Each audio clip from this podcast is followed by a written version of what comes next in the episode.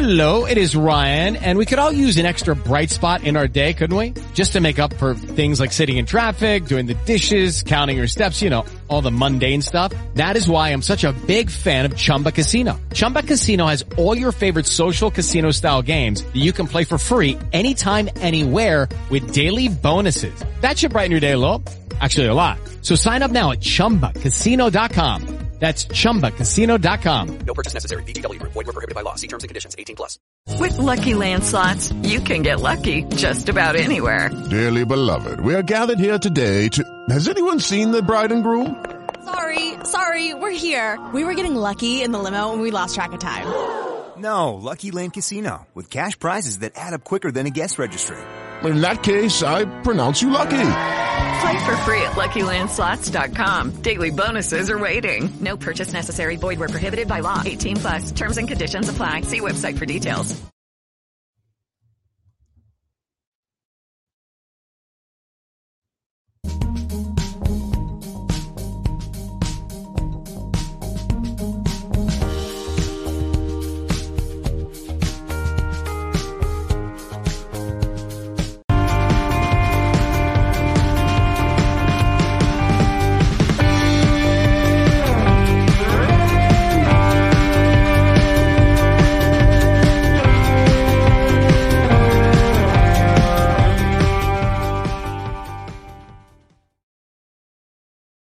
Buon sabato a tutti, ben ritrovati. Un caro saluto a Massimo Mazzucco. Ciao Massimo.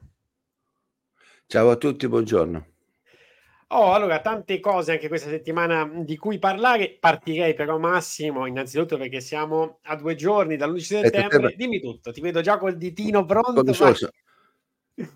No, perché sennò poi ci dimentichiamo. C'è solo una risposta veloce da dare che sì. dei commenti della settimana scorsa, se non ti spiace.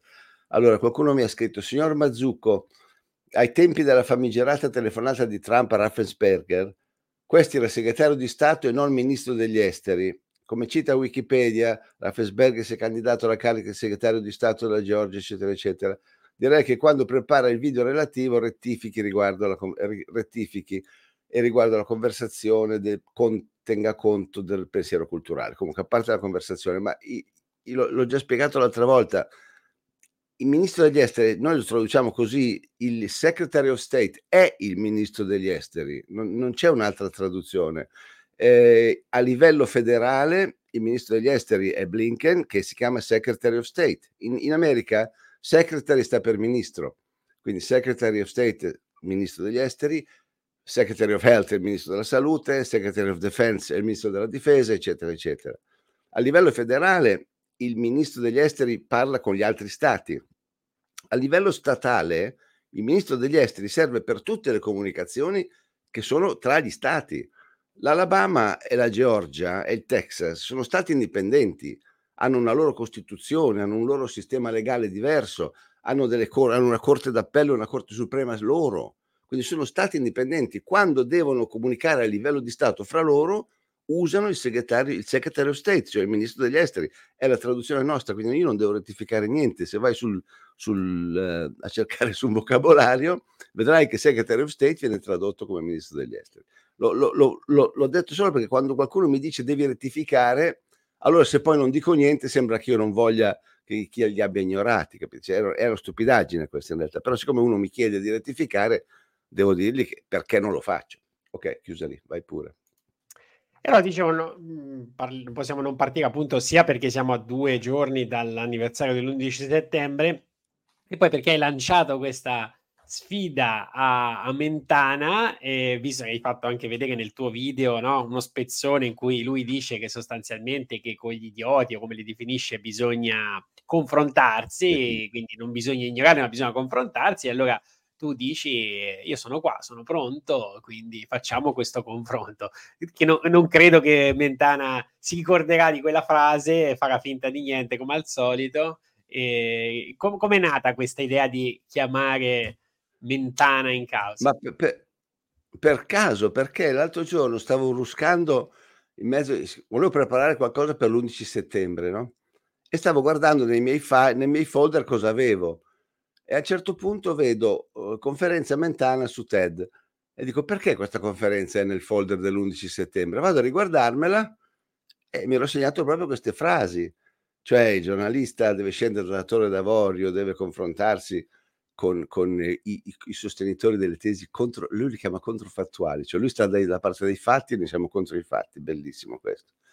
Dopodiché, appunto, c'è quella frase lì che dice il proverbio suggerisce di non discutere mai con un cretino perché la gente non potrebbe capire la differenza. Io invece dico che col cretino bisogna discutere, bisogna scendere al suo livello e dimostrare davanti a tutti che è un cretino. A quel punto mi, mi è uscito il canino e ho detto vabbè ok allora visto che è l'8 settembre te lo preparo questo video è, è stata un, una coincidenza quando ho visto quella chiaramente non ci ho visto più e ho dovuto farlo sicuramente non risponderà addirittura non solo non farà il confronto ma non risponderà neanche anzi adesso vado a vedere un attimo mentre tu parli vado a vedere sulla sua pagina se ha messo qualcosa oggi vai pure Fabio ci, ci stavo andando anch'io abbiamo avuto la, ecco, la, la, stessa idea no? lui rilancia solo i suoi i post di Open. Ah, qualcuno gli... però glielo stanno postando, eh? glielo stanno postando sotto. Eh, ho visto, eh, certo. il confronto così il pubblico capirà chi è il cretino. E poi è stato ricaricato no, da, da altre per Mentana ti aspetto per l'11 settembre. E nessuno chiaramente che eh, non risponde lui va per la sua strada. No no lui non risponde. Non può rispondere sai perché? Perché gli ho chiuso l'unica via d'uscita. Cioè, sapendo già come avrebbe reagito, no? Avrebbe reagito esattamente come fece Puente, quando Puente a un certo punto disse Mazzucco che racconta le solite fregnacce sull'11 settembre. Allora io sfidai Puente e dico benissimo, se sono fregnacce confrontiamoci. Puente furbetto rispose, le risposte ci sono già tutte, non devo certo stare io di preoccuparmi di dartele. E da quel giorno gli ho chiesto, bene, facci sapere dove sono queste risposte che Puente si è dato. Allora adesso con Mentano ho detto questo, dico non tentare la strada di Puente, di dire che le risposte ci sono già perché ti fotto, perché lo sai benissimo che non ci sono. E quindi gli ho chiuso ogni possibilità di, di, di fuga. Quindi l'unica, l'unica, possibilità che hai è quella di stare zitto oppure di snobbare, come fa sempre lui. Ma non importa, è chiaro, però è, è importante secondo me che la gente si renda conto, è il motivo vero per cui faccio questi video, non è certo per lui, di lui, suo, del suo futuro di giornalista, non me ne può fregare di meno della sua vita personale e professionale. È che la gente voglio che capisca il danno che riesce a fare un giornalista quando da persona, da persona corretta, da grande professionista che era, diventa uno, un venduto te, ad una delle due parti.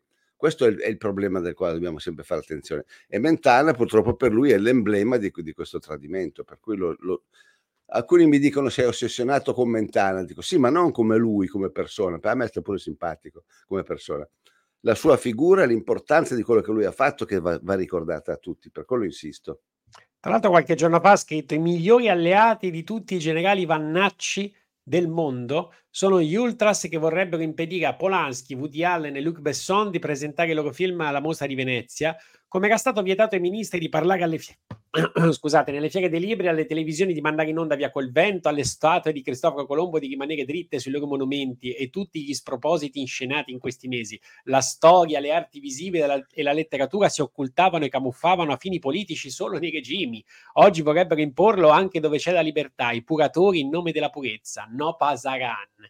Quindi, capito, si fa anche tutto questo, eh? tutto questo, Fabio, detto da uno che ha detto in televisione nel suo telegiornale io non darò mai spazio ai Novax. Hai capito? Tutto questo richiamo alla purezza e a Voltaire e al diritto di tutti di parlare, detto da uno che ha avuto la faccia tosta in televisione di dire qui i Novax non parleranno mai, cioè praticamente avevi un, un, quarto degli italiani, un terzo, un quinto degli italiani rappresentato da, da questa figura che non avrebbero mai potuto avere voce da lui. Non tre pazzi scatenati, perché di Novax ce n'erano tanti in Italia, fra quelli volontari e quelli involontari ce n'erano veramente tanti. Quindi eh, detto da lui è veramente una meraviglia sta frase.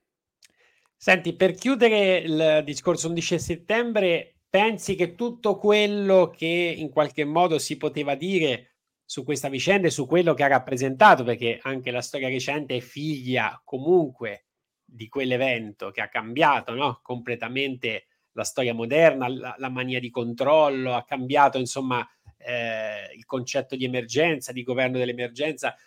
Pensi che ci sarebbe, ci sarà in futuro ancora qualcosa da dire o è una storia che ormai l'abbiamo capita, nel senso che al di là dei, dei singoli dettagli ormai è, è, chiara in quello che è stato, oppure pensi che magari tra qualche anno emergeranno ulteriori particolari che potrebbero spostare ancora qualcosa? No, particolari che spostino. Allora, diciamo, tecnicamente sul dibattito tecnico è stato detto tutto e ormai il dibattito è chiuso da, dal 2015 almeno. Cioè, sono almeno sette anni che non escono più novità significative, anche perché veramente abbiamo analizzato ogni microsferula di polvere delle torri gemelle, per dire, quindi non è che c'è più niente da analizzare. Dal punto di vista del, degli eventi di quel giorno è stato tutto passato ai raggi X. Eh, l'importanza politica, come dici tu, purtroppo la sentiamo ancora oggi la se- e, la, e la sentiremo in realtà per molto tempo. Ricordo fra l'altro una cosa interessante che a, a non più di tre giorni dall'11 settembre, quindi verso il 14 o il 15, Richard Pearl, che era uno dei neocons, di quelli responsabili dell'11 settembre, amico di Cheney, di Rumsfeld, di quella gente lì, dichiarò in televisione eh, il, il, mondo non l'ha ancora capito, cioè, la gente non l'ha ancora capito, ma il mondo da oggi non sarà più la stessa cosa. Cioè lui sapeva già tutto quello che sarebbe cambiato, guarda un po' che coincidenze, prima ancora che cominciasse a cambiare, perché erano passati tre giorni, eravamo ancora tutti lì scioccati, sconvolti con le immagini delle torri che cadevano, lui aveva già capito che tutto il mondo sarebbe cambiato nel futuro in base a questo evento e l'hanno fatto loro, pensa un po'. Per cui usciranno, secondo me, man mano, un po' come il caso Kennedy. Cioè, il caso Kennedy, voglio dire, non c'è più niente dal punto di vista tecnico di discutere, ormai di queste pallottole sappiamo tutto, ogni rimbalzo che hanno fatto, ogni rimbalzo che non hanno fatto, veramente il lato tecnico è stato esplorato ancora più dell'11 settembre. Eh, però, man mano che passa il tempo, sono venuti fuori, per esempio, alcuni che hanno confessato di aver partecipato in punto di morte. Ti ricordi il famoso teorema? Eh, se fosse un complotto così grande, chissà quante persone devono sì. essere coinvolte, prima o poi qualcuno parlerebbe. Ecco, prima o poi qualcuno parla. Il problema, casomai, è che non lo dicono in televisione, cioè non te lo dicono al telegiornale. Ma per esempio nel caso Kennedy, il, il, l'ex uomo della CIA, da sempre sospettato di essere stato a Dallas, cioè eh, Howard Hunt, ha confessato prima di morire, ha lasciato una confessione registrata al figlio nella quale dice di aver partecipato, che siamo stati noi. Eh, un pilota della CIA che ha portato i mafiosi, i tiratori, gli sparatori a Dallas ha, ha, raccontato la sua storia, l'uomo che ha sparato in testa a Kennedy ha confessato. Quindi con il tempo le cose vengono fuori, ma vengono anche ammorbidite dal fatto che poi i media non, non gli danno risalto, capisci?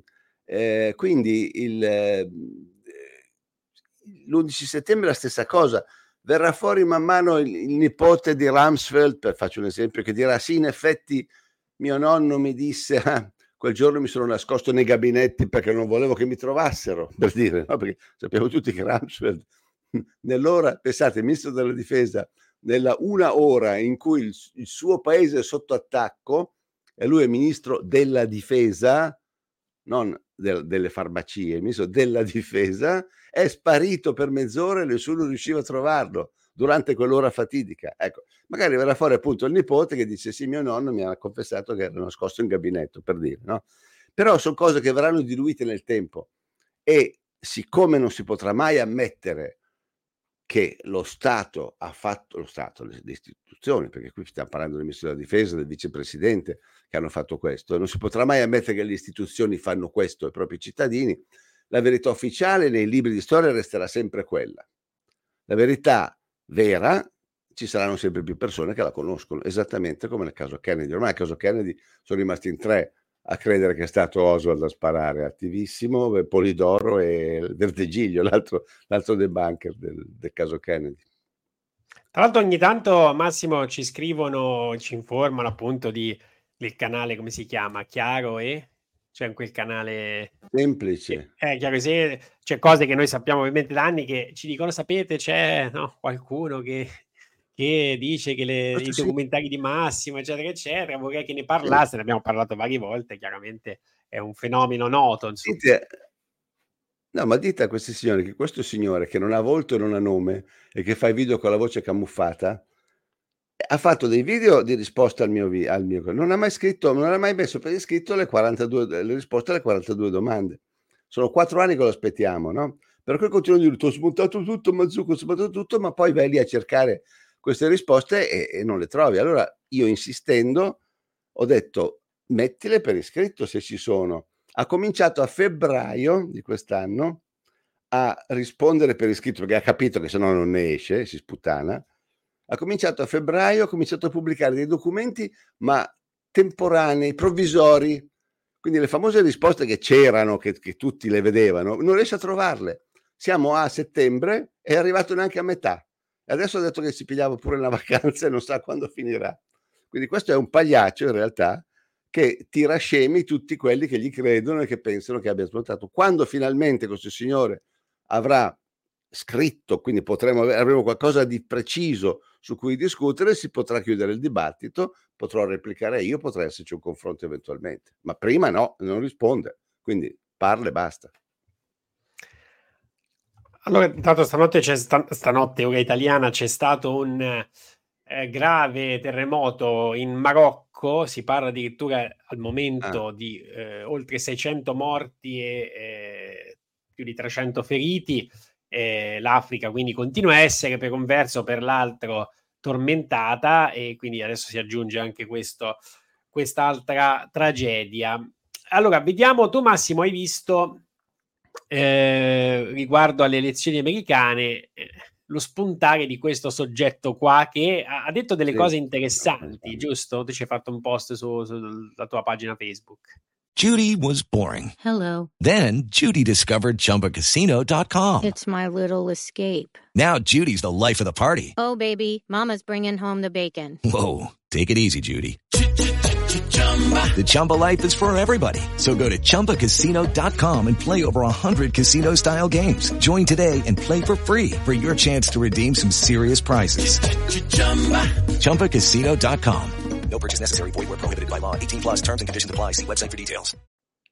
Sì, l'ho segnalato perché cioè, siamo sempre all'interno di un teatrino, sia ben chiaro. Cioè, non è che signori è arrivato il salvatore dell'umanità, fa ridere. Eh, in realtà mi, mi ha colpito perché lui dice in parole, cioè in punti precisi, in un decalogo che lui ha scritto, dice bene o male quello che è il pensiero di Trump, cioè di quel tipo di destra trampiana, però lui almeno lo enuncia. Trump ormai è talmente gonfio di se stesso che, non, che, si dimentica di parlare di politica, ormai parla solo di se stesso, della sua lotta contro il deep state, eccetera, eccetera, ma gli argomenti eh, di politica, il, la questione del walk, la questione del gender, la questione del, del, del climate change, eccetera, eccetera, non, si, è, si è dimenticato di esprimerle. È venuto fuori questo qui dal nulla che ha fatto il suo decalogo dove mette bene in chiaro queste cose, gioca ovviamente moltissimo a fare il, il, il personaggio, il, così, l'outsider che, che, nessuno si aspettava e avrà, un, secondo me, durante, la, durante, le primarie avrà una certa visibilità, anche perché gli altri sono dei polpettoni che fanno paura, cioè Chris Christie, Ron DeSantis, la Nikki Haley, questi qua sono tutta gente che proprio non, non disturba il manovratore magari vedremo qualche scintilla, magari finirà lui a fare il vicepresidente candidato di, di, di, Trump, niente di più. Però era interessante segnalare un personaggio nuovo che è uscito con un decalogo che potrebbe essere scritto tranquillamente da Donald Trump. Infatti io l'articolo l'ho intitolato Il vero Trump si chiama Ramaswani. Ramaswani che è eh, classe 85, è un imprenditore e anche giornalista, candidato appunto alle primarie del Partito Repubblicano. Nel 2016 la rivista Forbes eh, lo valuta come il ventiquattresimo imprenditore più ricco sotto i 40 anni, con un patrimonio all'epoca di 600 milioni di dollari. I suoi investimenti sono concentrati nell'industria biotecnologica e farmaceutica. Eh, sì. Questo è un po' il suo, il suo così, la sua descrizione. Ma, non, ma non, ti, non, ti, aspetti comunque niente da questa gente, ma comunque non certo da uno che si è fatto i soldi con le farmaceutiche, certamente. Eh certo. Ma quello, quello, quello, è il suo background, eh, secondo me, eh, diciamo l'importanza della notizia, se è una notizia, è il fatto che emerga qualcuno dal nulla che per il semplice fatto di dire ciò che Trump pensa, di colpo prende visibilità. evidentemente spero che sia una lezione per Trump, che Trump capisca che non, ba- non basta essere Trump, magari gli farebbe anche bene cominciare a, a, ricalcare qualcuno di questi temi prima che qualcun altro glieli porti via. A proposito di Trump, è intervenuto tra le altre cose sulle auto elettriche, vorrebbe fare marcia indietro, intervenendo nel Michigan. Dice il grande stato del Michigan non avrà più un'industria eh, automobilistica se il concetto folle di tutte le auto elettriche di eh, Biden verrà attuato. La Cina prenderà tutto al 100%, lavoratori dell'auto uniti, votate per Trump, fate in modo che i vostri leader mi appoggino, io conserverò tutti questi grandi lavori, ne porterò molti altri, scelta nelle scuole, scelta nelle auto. Chiaramente fa propaganda elettorale, come dire, votate me che vi, vi, vi lascio lavorare nelle vecchie auto, cioè per costruire le auto vecchia maniera. Eh, quindi è, è, convincente, secondo te, queste, sono convincenti queste parole di Trump o sono dette così, tanto perché appunto vuole essere votato? Secondo me Trump è sempre una mistura, è anche una mistura intelligente, di intuizioni valide che lui ha e di rivestimento propagandistico che lui gli mette sopra. Cioè, alla base, molto spesso c'è un'intuizione valida. Quando dice metterò fine alla guerra in Ucraina in 24 ore se divento presidente, c'è un'intuizione valida, cioè lui sta dicendo quella guerra lì a noi non serve a niente dal suo punto di vista. Le intuizioni le ha, questa qui delle auto è sicuramente un'intuizione valida, poi lui la trasforma in un biscottino per i, i, i costruttori di auto del Michigan e quindi la trasforma in qualcosa di elettorale. Dovrebbe, dovrebbe mantenerla a livello di principio e dire è sbagliato convertire tutto in, in elettrico perché, e gli fa vedere i conti, alla fine non si risparmia niente dal punto di vista del, del, dell'inquinamento e si fa solamente un piacere ai grandi fondi di investimento che stanno puntando adesso tutto sull'elettrico. Se lo tenesse a livello di principio, uno lo, forse lo rispetterebbe di più. Lui però, ovviamente, essendo candidato, va, va a mettere il biscottino ogni volta da, davanti alla cuccia che gli interessa. Capisci? Adesso vediamo, Massimo, quelle parole di Stoltenberg. Eh, senti un po' che cosa ha detto. Eh, lo ha fatto eh, in audizione alla Commissione Affari Esteri del Parlamento Europeo. Putin ha sbagliato politicamente e militarmente, ha fatto male i suoi calcoli. Ancora prima di avviare la sua campagna in Ucraina, dice Stoltenberg, Putin aveva preteso che l'alleanza atlantica non si allargasse ulteriormente. Un'ulteriore espansione della NATO era la precondizione per non invadere l'Ucraina, dice Stoltenberg, un avvertimento contenuto in un tentativo negoziale di Putin con il blocco occidentale, con tanto di bozza di accordo che ci ha inviato nell'autunno 2021 per un impegno messo nero su bianco in tal senso. Insomma, Putin proponeva questo negoziato nel 2021. In più voleva che rimuovessimo le nostre infrastrutture militari in tutti gli alleati che hanno aderito dal 97, vale a dire metà della Nato, tutta l'Europa centrale e orientale per ridurre la presenza dell'alleanza. Ovviamente non abbiamo firmato, rivendica Stoltenberg. Il risultato è sotto gli occhi di tutti. Putin ha iniziato la guerra per evitare l'allargamento della Nato ottenendo l'esatto contrario. Quindi eh, Stoltenberg racconta che eh, Putin insomma, eh, aveva tentato di negoziare addirittura con un accordo scritto.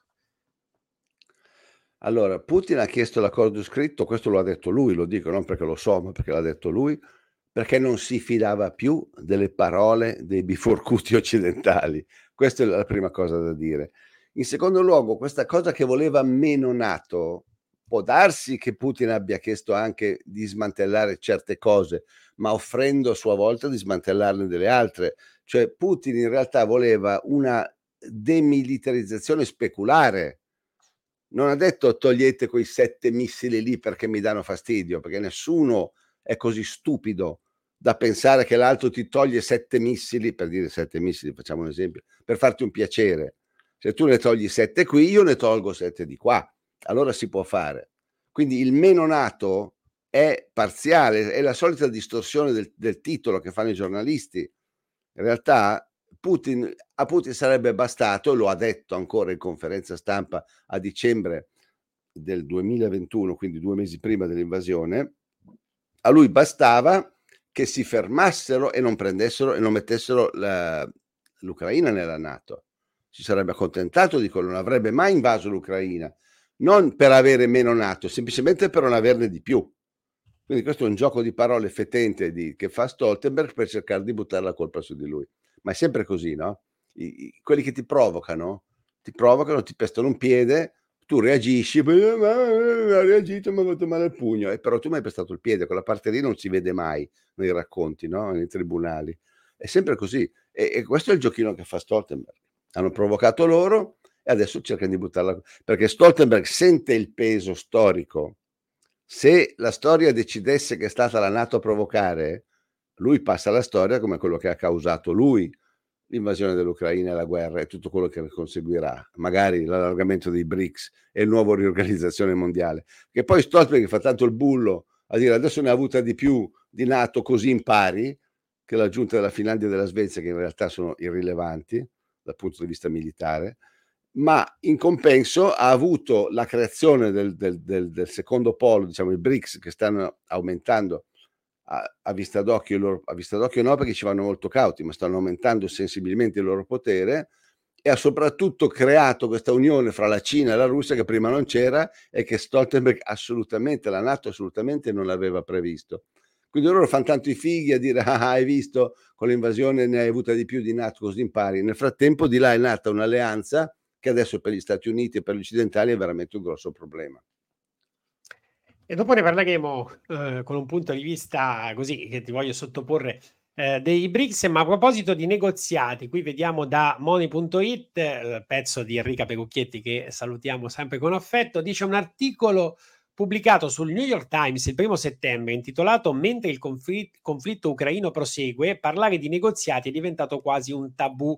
E questo articolo analizza questo clima ambivalente. Questo tabù a cui accenna il quotidiano sembra essere diventato inviolabile, con analisti e politici che cercano di aprire una discussione critica che viene rapidamente soffocata. Ci troviamo di fronte a un vero e proprio dogma di natura religiosa che non ammette deroghe. Osserva il New York Times che la dura reazione subita da Jensen riflette una chiusura del dibattito pubblico sulle opzioni per l'Ucraina proprio nel momento in cui è più necessaria una diplomazia creativa, perché Jensen, ricorderete, capo di gabinetto del segretario generale della Nato, eh, ha subito insomma del, eh, una sorta di ritorsione per aver osato menzionare appunto la necessità di porre fine in qualche modo a questa, a questa guerra. Questo comunque dimostra, non è la prima volta che commentiamo anche la stampa americana, dimostra che eh, sta un po' scricchiolando, c'è quella divisione di cui ci parlavi anche tu Massimo, no? che ci sono delle, delle fazioni no, che... Sì, no? Sicuramente ci sono le fazioni, quello è evidente. Eh, a me fa un po' ridere che il New York Times dica di questa cosa è tabù, non si può parlare. Cioè, sei il New York Times, ne stai parlando. Quindi, se fosse il Corriere dei Piccoli che, che, si lamenta che di questa, o il luogo comune di Mazzucco che dice di questa cosa non si può parlare, allora è giusto che il piccolino dica. Ma visto che il New York Times è la più grossa testata del mondo, il mondo occidentale almeno, dire loro che non se ne può parlare mentre ne parlano fa un po' ridere è un gioco di, di parole, quel titolo, quel, quel, quel, modo di approcciare la cosa per dire appunto, come dici tu, qui c'è una grossa divisione interna, bisogna che quelli che eh, sostengono la linea dura eh, cominciano ad ammorbidirci un pochino e, e usano questo, questo, trucco retorico del dire come mai non se ne può parlare. Cacchio, il New York Times è, è la Bibbia del giornalismo mondiale per tutto l'Occidente, ne stanno parlando loro, quindi figurati che ridere quel titolo. E sempre in tema di negoziati, eh, finito sotto accusa da parte degli ucraini anche il Papa, sai che c'è il Vaticano che sta promuovendo, non è questa ovviamente, scusate, adesso ci arriviamo, ecco, eh, non so perché è tornata indietro. Allora, dovrebbe essere questa, sì. Eh, il Vaticano insomma sta facendo delle, un'opera di mediazione, a me non sta particolarmente ovviamente simpatico per le frasi famose di questi anni, ma già da prima, poi è un gesuita e quindi per me ha già un vizio di partenza, ma detto ciò leggiamo che cosa dice eh, Podoliak, capo consigliere del presidente Zelensky, in una lunga e polemica conversazione con Oksana Karkovska del canale 24, rilanciata dal sito del sismografo, ha affermato nessun ruolo di mediazione per il Papa è filo russo, non è credibile. Questo non so se nasce per il fatto di quelle fra- frasi no, sulla storia della Russia che, che, poi il Papa ha anche corretto poi, eh, ma il Vaticano non lo so io che, che, cosa sta facendo esattamente, che visto ci sono stati dei, dei viaggi in Cina, in America, chiaramente anche in Russia, in Ucraina. Eh, fa- però sembra l'Ucraina infastidita da questa azione, cioè quasi che anche l'Ucraina stessa non voglia che si arrivi a questo negoziato. Eh, pensa bene a qual è il sottotesto di questa notizia. Sì. Cioè, mentre ti dice nessun ruolo, il Papa non deve avere nessun ruolo nella mediazione, sta dicendo che c'è in corso una mediazione. Pensaci esatto. bene. Non è, non è che ha detto non vogliamo nessuno che tratti per noi perché noi non tratteremo finché Putin non se ne va. Questa era la posizione di un anno fa, di sei mesi fa. Adesso è sì, c'è una mediazione, ma il Papa non va bene perché tiene troppo per loro. Quindi già questo è un cambiamento fondamentale che fra l'altro rispe- rispecchia la notizia del New York Times e il fatto che Blinken sia andato, mi sembra tre giorni fa, non, non più tardi, sì. non, non, prima, proprio tre giorni fa al massimo è andato in, in Ucraina e, e, ha detto sono venuto a portare il supporto, a riconfermare il nostro supporto agli ucraini. Cioè tu pensi se uno fa un viaggio da Washington a terra in Polonia, prende un treno blindato e siete, siete per andare a chi, fino a Kiev a dire siamo tutti con voi eh? e riparte col panino in, e, la, la, bottiglia di Barbera nel treno, cioè veramente facciamo ridere i polli.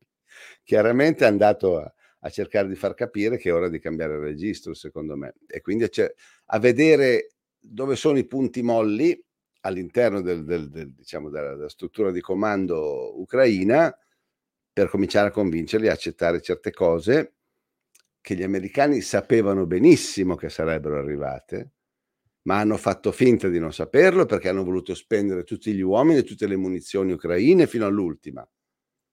Adesso sa che, che, che ormai è chiaro che la controffensiva non va da nessuna parte e che quindi è giunto il momento di tirare la riga da qualche parte in questo territorio, allora loro cercano di convincere gli ucraini che bisogna, dopo averli aizzati al massimo, ed essendo quelli dei, dei, dei, cani da battaglia, è chiaro che adesso è difficile. Cioè, prima aizzino Zelensky, lo, lo, lo, pompi, lo fai apparire in tutti, tutti gli schermi del mondo, anche alle, le, le, gare di pattinaggio appariva Zelensky che ti salutava. Cioè, lui, quello si è sentito veramente l'eroe dei due mondi. Adesso andare a dirgli che deve mollare un pochino, calare la cresta è un pochino più difficile. Ecco perché Blinken va lì di persona a parlargli, altro che portare il supporto. Poi c'è sempre come dire, una missione che magari per noi non è sorprendente, però visto che si parlava della controffensiva, questa mitica controffensiva che non decolla mai, allora eh, Zelensky dice che la superiorità aerea russa è quella che sta fermando la controffensiva. Eh, quindi il problema è che i russi sono superiori dal punto di vista aereo, quindi da una parte chiaramente è una richiesta sottostante, magari di rinforzi sotto questo punto di vista, ma è anche un grande segnale di, di, che, che, ti dice come sta le cose, ovviamente. No, è, sì, sì, è, una, è una scusa per ammettere che non, non, non, si spostano di un metro. Ma cosa pensava Zelensky? Che, che i russi non avessero le armi? With lucky landslots, you can get lucky just about anywhere. Dearly beloved, we are gathered here today to. Has anyone seen the bride and groom? Sorry, sorry, we're here. We were getting lucky in the limo and we lost track of time. No, Lucky Land Casino, with cash prizes that add up quicker than a guest registry. In that case, I pronounce you lucky. Play for free at LuckyLandSlots.com. Daily bonuses are waiting. No purchase necessary. Void where prohibited by law. 18 plus. Terms and conditions apply. See website for details. Cioè, pensava veramente di battere militarmente la Russia? Cioè, ragazzi, ma facciamo ridere se, se facciamo un'ipotesi del genere.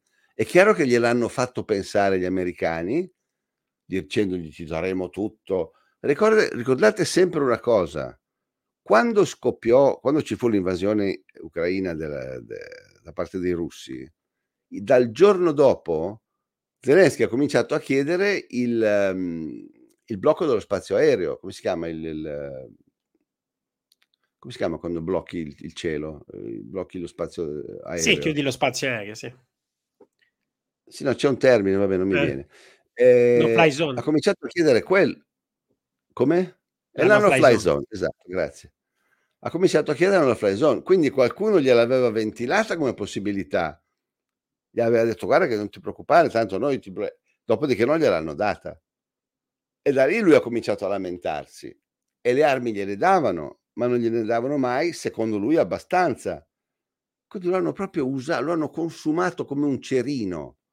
Io ricordo, lo dicevamo dall'inizio con Quaglia e Margherita, quando quest'uomo si accorgerà di essere stato usato, avrà un secondo di tempo per schizzare via e salvarsi la pelle, se resta un secondo solo di più, lo fanno secco, esattamente come hanno fatto secco eh, Saddam fino a che gli serviva l'hanno tenuto, poi l'hanno fatto fuori, Gheddafi fino a che gli serviva l'hanno tenuto, poi l'hanno fatto fuori, cioè, tutti fanno sempre così gli americani.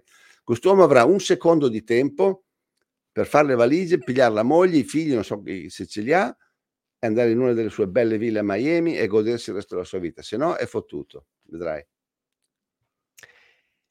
E poi eh, abbiamo parlato l'altra settimana dell'uranio impoverito, delle armi all'uranio impoverito cedute dagli Stati Uniti. Intanto, eh, eh, si- visto che si parla tanto di clima e dopo ne parliamo, ti informo che i CDC, che noi abbiamo apprezzato molto, negli ultimi anni i centri statunitensi per il controllo e la prevenzione delle malattie hanno affermato che non c'è alcuna prova che proiettili all'uranio impoverito portino a gravi malattie. L'OMS riferisce che non vi è stato alcun aumento di leucemie eh, accertate in seguito a, espos- a esposizioni all'uranio, uranio impoverito e anche la IEA ha affermato inequivocabilmente, inequivocabilmente che non esiste alcun legame provato tra l'esposizione dell'uranio impoverito, l'aumento di malattie o impatti significativi sulla salute e l'ambiente. La Russia dice che eh, questa fornitura è un atto criminale, e, e- però nessuno fa niente, tutti guardano, tutti parlano dell'ambiente e poi tranquillamente via le armi all'uranio impoverito. Scusa,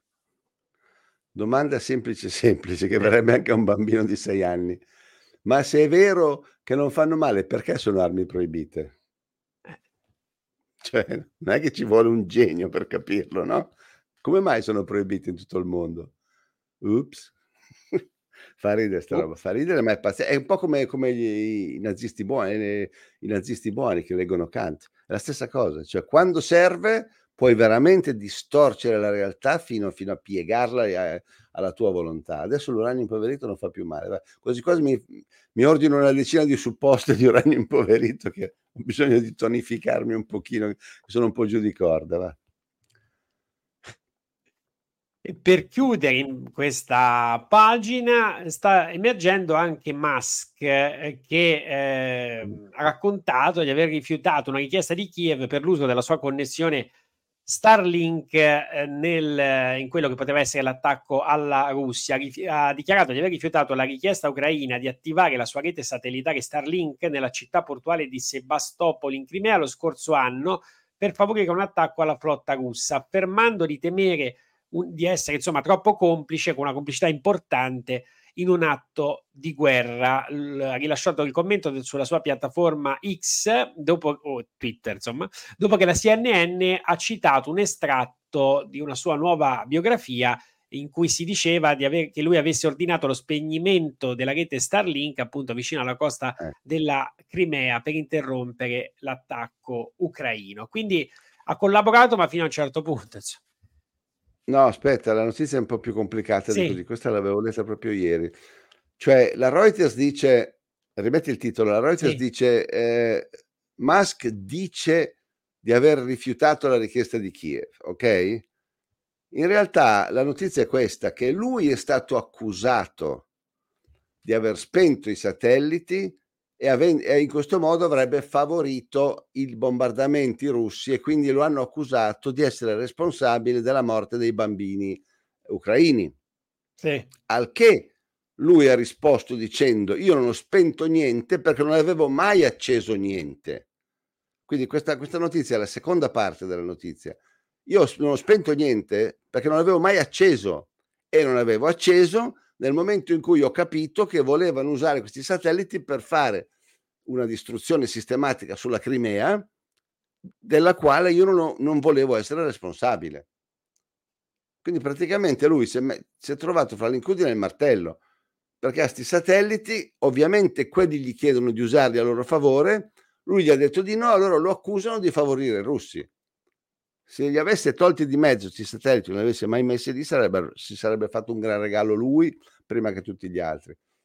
Comunque, ripeto, la, la vera notizia è che lui, siccome comunque rompe le balle i maschi in qualche modo, un po' per la storia di Twitter, un po' perché ha in mano la questione del, del ha in mano il, la navetta che va su e giù per la, per, per la stazione spaziale, un po' perché ha tutti questi satelliti nel mondo. È chiaro che è uno che ha fin troppo potere e quindi c'è sicuramente chi lo attacca. E la prima occasione per attaccarlo è stata quella di dire, gli hanno detto proprio, tu sei responsabile della morte dei bambini ucraini perché non attivando i satelliti tu hai permesso, spegnendo i tuoi satelliti hai permesso ai russi di colpirci. Anche lui ha detto guarda che non li avevo mai accesi. Mm. E allora adesso vi dicevo dei paesi BRICS, abbiamo fatto l'altra sera un'intervista al giornalista indipendente collega Enzo Di Frenna che eh, ha condotto anche su BioBlue una trasmissione che si chiama Quarto Potere, ehm, insieme al gruppo che salutiamo di Detox, detox.info, che stanno, fanno sempre questo lavoro incommiabile di traduzione di video molto interessanti, hanno, hanno fatto un collage di dichiarazioni di esponenti dei paesi BRICS, Cina, Sudafrica, eccetera, in cui sembrano, a, a sentire queste parole, appoggiare apertamente sia la famosa Agenda 2030 dell'ONU, ma anche il concetto di quarta rivoluzione industriale, citando proprio Klaus Schwab. Allora vorrei farti vedere questo collage e poi tu mi dici se sono parole che magari sono dette così tanto per dire o se, come dire, provano un qualcosa. Vediamo.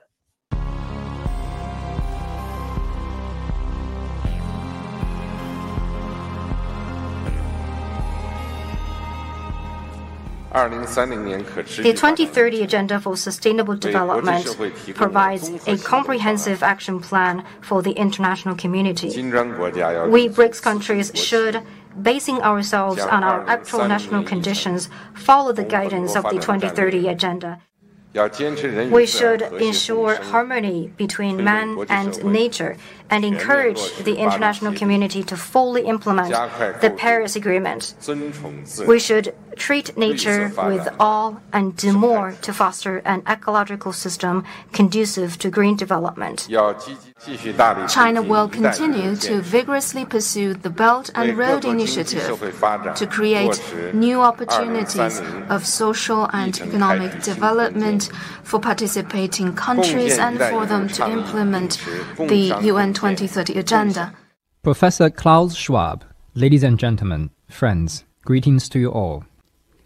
It is my pleasure to attend this virtual session of the World Economic Forum. No matter what difficulties may come our way, we must adhere to a people centered philosophy of development. Place development and livelihoods front and center in global macro policies. Realize the UN's 2030 Agenda for Sustainable Development and build greater synergy among existing mechanisms of development cooperation. 第四，我们要推动可持续发展，坚持以人民为中心的发展思想，加大对减贫、粮食、教育、卫生等领域投入， 推动落实联合国2030年可持续发展议程，实现更加强劲、绿色、健康的全球发展。Today, through our domestic efforts, we are again playing a salient role in achieving Agenda 2030 and the Sustainable Development Goals. We also require a strategic roadmap regarding the opportunities presented by the fourth industrial revolution. The theme of this summit, BRICS in Africa, collaborating for inclusive growth and shared prosperity in the fourth industrial revolution, is most fitting under the current circumstances. According to Professor Klaus Schwab of the World Economic Forum, The fourth industrial revolution is characterized by a fusion of technologies that is blurring the lines between the physical, digital and biological spheres. Aujourd'hui, au bout de ça, on parle de puces qu'on pourra s'implanter. Ce sera quand ça Certainement dans les dix années à venir. Et d'abord, on va les implanter euh, dans nos vêtements, uh-huh. c'est-à-dire wearables, euh, comme on le dit. Et après, on pourrait s'imaginer qu'on les implante euh, dans nos cerveaux ou dans nos topos. Et à la fin, peut-être il y a une communication directe entre notre cerveau et euh, la, le monde digital. The difference of this fourth uh, industrial revolution is it doesn't change what you are doing, it changes you. If you take a genetic editing, right. uh, just as an example. Questo era poi chiaramente uh. il, le citazioni di, di Schwab. Ecco, innanzitutto questa riverenza per questo soggetto chiaramente fastidiosa. Esatto. Ecco, che, che, cosa ne pensi di questo collage? Allora, qui è, qui è una cosa molto complessa, secondo me, da, da, da, da capire in filigrana perché è complicatissima. Cioè, ci sono diverse forze che intervengono in tutte queste dinamiche. Prima di, la prima cosa che viene fuori è il totale rispetto, quasi irriverenza che hanno sia i cinesi che gli indiani di Schwab, cioè hanno capito che è talmente potente da non poterlo ignorare quindi a quel punto è meglio lisciargli il pelo piuttosto che andargli contro. Eh, bisogna tenere presente anche una cosa, che l'agenda 2030 come è scritta è, è bellissima, cioè non è che c'è scritto vogliamo ammazzare i bambini, vogliamo rubarti tutto quello che hai, ti metteremo due dita negli occhi tre volte al giorno, non è quella l'agenda. L'agenda nel, nel, nelle sue parole è veramente bella, è un bel futuro, no? È un bel futuro, sost- cioè le parole belle sono tutti bravi a mettere nei documenti ufficiali, è quello che c'è sotto in filigrana casomai che, a, a cui bisogna stare attenti. Però secondo me i BRICS nel momento in cui cercano di staccarsi nel loro sistema economico, cercano di creare una loro, una loro, un loro equilibrio, si rendono conto che stanno andando a... Cioè, è come due gemelli eh, nati attaccati insieme, non è che li puoi strappare via, perché alla fine muoiono tutti e due. Cioè devi fare molta attenzione a staccarti. Gli Stati Uniti che sentono il terreno che gli scappa sotto i piedi, questo mostro dei BRICS che gli sta crescendo intorno, dove man mano più nazioni, anche piccole, cominciano a prendere coraggio, rischiano veramente di avere una reazione inconsulta, perché tutti gli imperi verso la fine adottano la, la, la, la filosofia del muoia Sansone, tutti i filisteci, se devo andare giù io andiamo giù tutti. Quindi c'è veramente un rischio enorme che gli Stati Uniti scatenino una guerra quasi a livello mondiale, pur di restare loro in controllo dell'economia globale, come lo sono adesso con il dollaro. Quindi è chiaro che staccarsi da loro non è come dire, vabbè, ciccio, te saluti, ciao, non è che puoi far così, perché rischi una reazione del genere. Quindi è chiaro, secondo me, che nelle dichiarazioni cerchino di essere molto diplomatici, e dire anche noi andiamo verso quella direzione, collaboreremo tutti verso questo meraviglioso futuro che avete, che avete dipinto. Cioè io non vedo nelle parole che ho sentito di, di, di, di Xi Jinping oppure del, dell'indiano, non vedo una, come dire, una, un, un messaggio che anche noi siamo dalla stessa parte con voi, vogliamo fottere il mondo, ma semplicemente ci vedo un messaggio come di, di lisciamento di pelo che è la cosa assolutamente che io farei così. Se io fossi nelle loro situazioni e avessi questa responsabilità di creare un nuovo circuito economico cercare di staccarmi dall'Occidente, mica lo farei con la violenza, con la forza, cercherei in tutti i modi di, come dire, di calmare l'avversario di tranquillizzarlo, di dire guarda che comunque andiamo tutti verso lo stesso futuro luminoso. Solo i fatti poi ci diranno fra 5 o 10 anni che cosa è diventata questa storia dei BRICS. Fra l'altro, scusami, in, hai, hai, hai, citato eh, Di Frenna, giusto? Sì. Prima, ecco. Eh, io vorrei, vorrei, non so se ho colto io delle cose o se sono solo io, se ci sono davvero, però suggerisco di fare attenzione. Nel momento in cui i BRICS sono diventati un, non dico un problema, ma un, un, un fattore di discussione internazionale importante, cioè non è più un argomentino da lasciare di lato, è un argomento importante.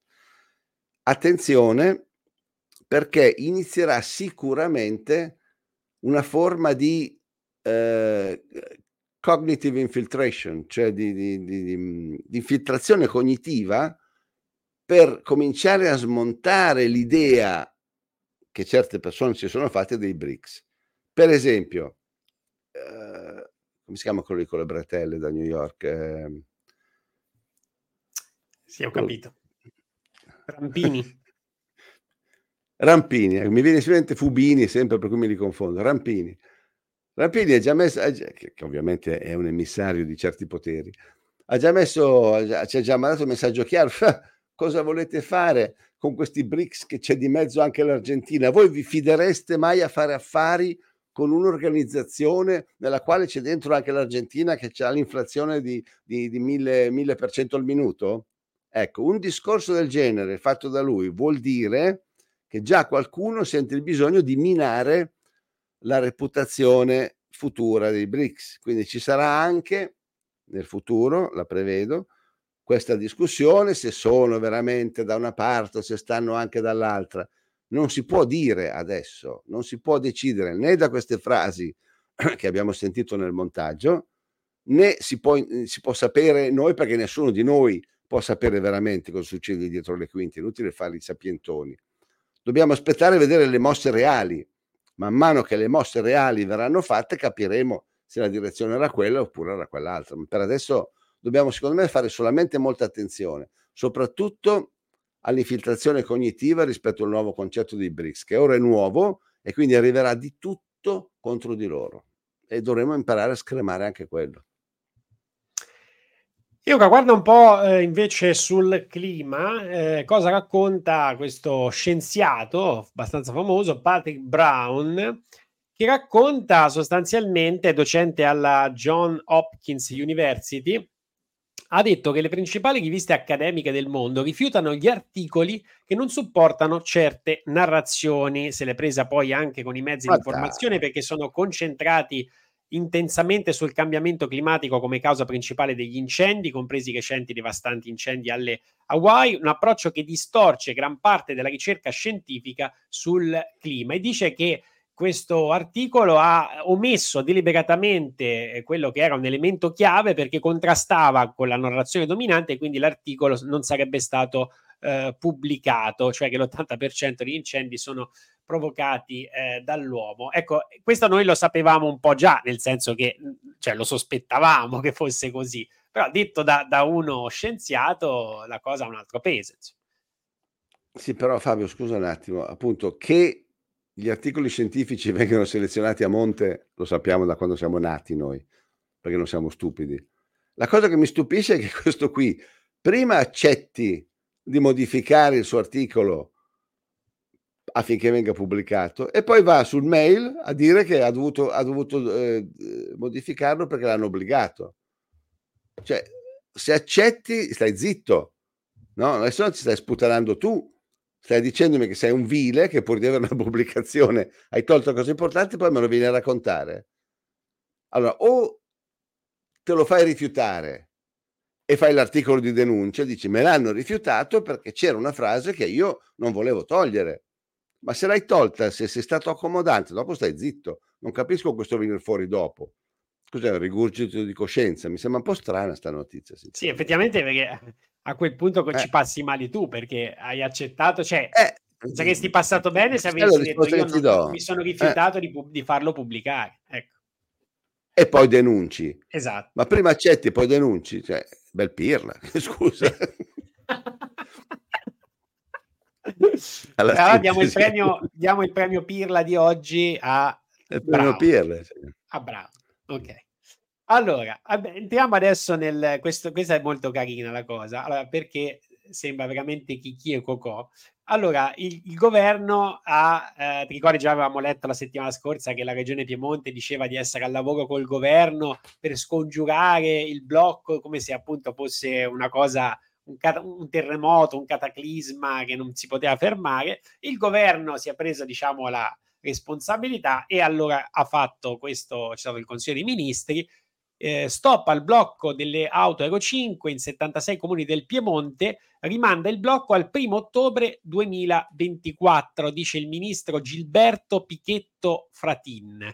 Eh, l'obiettivo più importante da raggiungere nel più breve tempo possibile era quello di scongiurare il blocco. Ci siamo riusciti, la soluzione non era semplice e il risultato per nulla scontato dice il ministro. E allora guarda un po' la regione Piemonte come racconta il fatto dice i veicoli diesel potranno circolare in tutto il Piemonte. Qui addirittura è diventato autunno 25, non si sa perché, ma nel, almeno quello annunciato il governo era 24. Comunque, a stabilirlo il decreto approvato. Ecco, scusa, eh.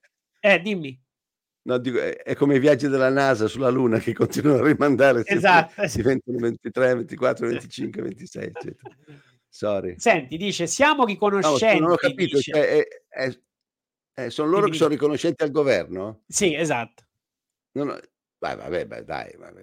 Siamo riconoscenti al ministro Pichetto che ha coordinato il complesso lavoro tecnico che ha portato a questo decreto e all'intero governo a cominciare dai ministri Salvini e Fitto per l'intervento immediato a supporto di famiglie e imprese del Piemonte. Il lavoro di squadra ha consentito di raggiungere questo risultato perché da sola la regione non aveva il potere di agire, era necessaria una legge da parte del governo che è prontamente intervenuta con questo decreto. Ma questa legge cioè, vale solo in Piemonte? Cioè, non ho capito. Cioè, perché allora non tutte le regioni hanno, hanno... Fatto, hanno deciso questo blocco? Oh, ma poi soprattutto hanno il potere di farla la legge ma non di toglierla. Eh sì. Devono ringraziare il governo. No, vabbè, vabbè, veramente, cioè dai. Eh, l'abbiamo detto l'altra volta, è un modo di non ammettere... Cioè, dillo, abbiamo sbagliato, fai prima, fai più bella figura. Tra l'altro non capisco, rimandato di un anno perché? Perché fra un anno invece i problemi sono diversi? O forse perché c'è un'altra giunta e quindi a te non nessuno più viene a romperti le scatole? Cioè, eh. questo è un modo di come gli americani, gli americani le chiamano kicking the can down the road, cioè scalciare il, la lattina lungo il sentiero, no? buttarla in avanti, buttarla in avanti, buttarla in avanti. Cioè, basta con questa storia. Cosa vuol dire rimandare di un anno? Poi fra un anno siamo ancora qui a discutere di nuovo Euro 5, Euro 6, Euro 4, mentre abbiamo gli aerei che fanno fuori 200 tonnellate di, di, di, di gasolio ogni volta che, che decollano, con le, le navi che inquinano come 5.000 Volkswagen ciascuna, ma dai, basta questo discorso, è veramente una roba ridicola. Mi stupisce che il governo Meloni sia così debole anche su questo, cioè eh. capisco, capiscono eh, la debolezza sull'atlantismo, li si è obbligato, ma almeno su ste robe, ragazzi, un po' di palle, un minimo proprio, fate vedere qualcosa, niente, niente, tutti adeguarsi ai, ai, ai, nostri gnomi di Bruxelles che ci comandano su tutto, ci comandano su tutto ormai purtroppo. Ecco, tra l'altro guarda cosa dice poi sempre Cirio dice abbiamo triplicato le risorse per il miglioramento della qualità dell'aria, sostenere le famiglie nell'acquisto degli abbonamenti per il trasporto pubblico locale, aiutare le imprese a sostituire i mezzi più inquinanti, cioè comunque vogliono che tu l'auto la no. prendi il meno possibile. Questo è il futuro che stanno delineando, eh, mi sembra, zitti zitti in varie città si sta arrivando a questo. Avevamo fatto vedere anche Milano che in novità di ottobre, dal primo ottobre anche qui divieto di transito in area C, qui siamo Euro 2 benzina, Euro da 0 a 4 diesel con FAP, Euro 5 diesel, eccetera, e poi eh, chi entra il ticket per entrare dal 30 ottobre, avevamo già fatto vedere, aumenta da 5 a 7 euro e mezzo, da 2 a 3, da 3 a 4 euro, tutto chiaramente per disincentivare eh, l'ingresso nell'area C che poi è un'area molto vasta, eh, non è che stiamo parlando del piccolo centro storico, insomma, eh, si tratta di aree comunque molto molto grandi, un po' come è accaduto anche a Londra. Londra sono andati anche, anche oltre. Eh, volevo farti vedere anche una cosa, siamo alle battute finali, eh, quindi non c'entreranno alcuni temi previsti, ma insomma tanto non è che eh, sono cose di cui possiamo anche non parlare negli Inghilterra invece lo scrive anche oggi la verità c'è questa legge che eh, credo sia già arrivata in terza lettura eh, i proprietari di casa del Regno Unito rischiano addirittura il carcere o una multa di 15.000 sterline eh, sulla questione energetica per i proprietari di case che non aderiscono alle nuove normative sul rendimento energetico. Quindi siamo già andati qui, ancora non è legge, cioè eh, è un iter che c'è mh, parlamentare, quindi ancora non è, non è, legge, però intanto credo sia arrivata eh, in uno stato comunque non proprio iniziale. Que- qui siamo addirittura un passo avanti, cioè la criminalizzazione non è solo non la puoi vendere o comunque viene svalutata. Qui siamo addirittura delle sanzioni se tu non ti adegui. Che poi quel ti adegui, appunto, è tutto lì è la questione. Se tu prima stabilisci il principio che la gente può addirittura prendersi 15.000, cos'è, 15.000 sterline sì. di, di, di multa, ecco, oppure addirittura andare in prigione se non si adegua genericamente, e poi che cosa significa adeguarsi, me lo spieghi dopo, è molto grave, perché prima hai stabilito un principio, dopodiché lo implementi con, con i termini che vuoi tu. Quindi una volta che hai stabilito che, che, tu puoi fare delle multe se non ti adegui, poi il non ti adegui lo decidi tu, ah, hai attraversato la strada, non ti sei adeguato alle nuove righe che ti impongono di fare il giro dell'isolato, multa. Cioè siamo di fronte veramente al rischio di una società totalmente repressiva e viene fatta sempre appunto a passaggi lenti, uno per volta, prima il centro di Milano, poi il centro di Londra, e, e poi la cosina del calorifero, poi quell'altro, c'è uno per uno, cioè la, l'agenda vera, la famosa agenda 2030, quella vera, come dicevo prima, non viene fuori dalle parole che stanno scritte nei bei documenti, viene fuori da questi piccoli passettini, le piccole mosse dei pedoni che man mano vengono avanti ti circondano il re e la regina, capisci? È questo che fanno. E purtroppo eh, la gente fa molta fatica a respingere le singole piccole cose. Cioè, se arrivassero di colpo con una legge violenta, è chiaro che ci sarebbe una reazione altrettanto violenta. Invece sono bravissimi, no? Con la, con la tecnica della rana bollita, a fare tic tic tic tac tic tac e ti ritrovi di colpo che non puoi più uscire di casa o che hai solamente diritto a tre ore di aria al giorno, perché poi va a finire così alla fine. E poi siamo noi complottisti, però intanto tutte queste cose stanno succedendo. E sta succedendo, ci ho fatto un video ieri per la rubrica One Minute News, che poi, come dice qualcuno, non è mai è, è un nome simbolico. Devo dirtelo anch'io, iniziale, veramente. L'idea iniziale era effettivamente di fare dei pezzi da un minuto, però dopo capito, eh, quindi non durano mai un minuto effettivamente, e, però è un nome così tanto per dire. Sulle smart road che eh, stanno arrivando già in realtà in Italia, sono investimenti anche europei, ma tramite l'ANAS, è un progetto di mettere questi pali neri lungo, già ci sono, li stanno montando nelle superstrade, credo qualche anche autostrada, sono pali neri interconnessi, poi ci sono dei droni che volano che si ricaricano sopra il palo e questi, questi cosi ti danno praticamente delle segnalazioni sul traffico, le auto che sono connesse inviano informazioni, se ti devono mandare un alert, oltre a mandartelo nello smartphone, te lo possono mandare anche sul cruscotto dell'auto. Eh, quindi eh, saranno luoghi che saranno connessi eh, e quindi anche questo diciamo, è un nuovo scenario è già previsto anche per le auto che si guidano da sole. Quindi questa è anche una cosa, diciamo, eh, avveniristica anche sotto questo punto di vista e quindi non si scappa neanche lì, cioè eh, tutto connesso, tutto sorvegliato. Fabio, io è pazzesco vedere queste cose perché appunto c'è sempre lo zuccherino, no? Lo facciamo così, ti posso anche mandare l'alert anche sul cruscotto. Perché non basta che tu mi rompa le balle col, col, con la chiamata al telefono, mi devi mettere anche sul cruscotto l'allerta se no è chiaro che non è quello il motivo.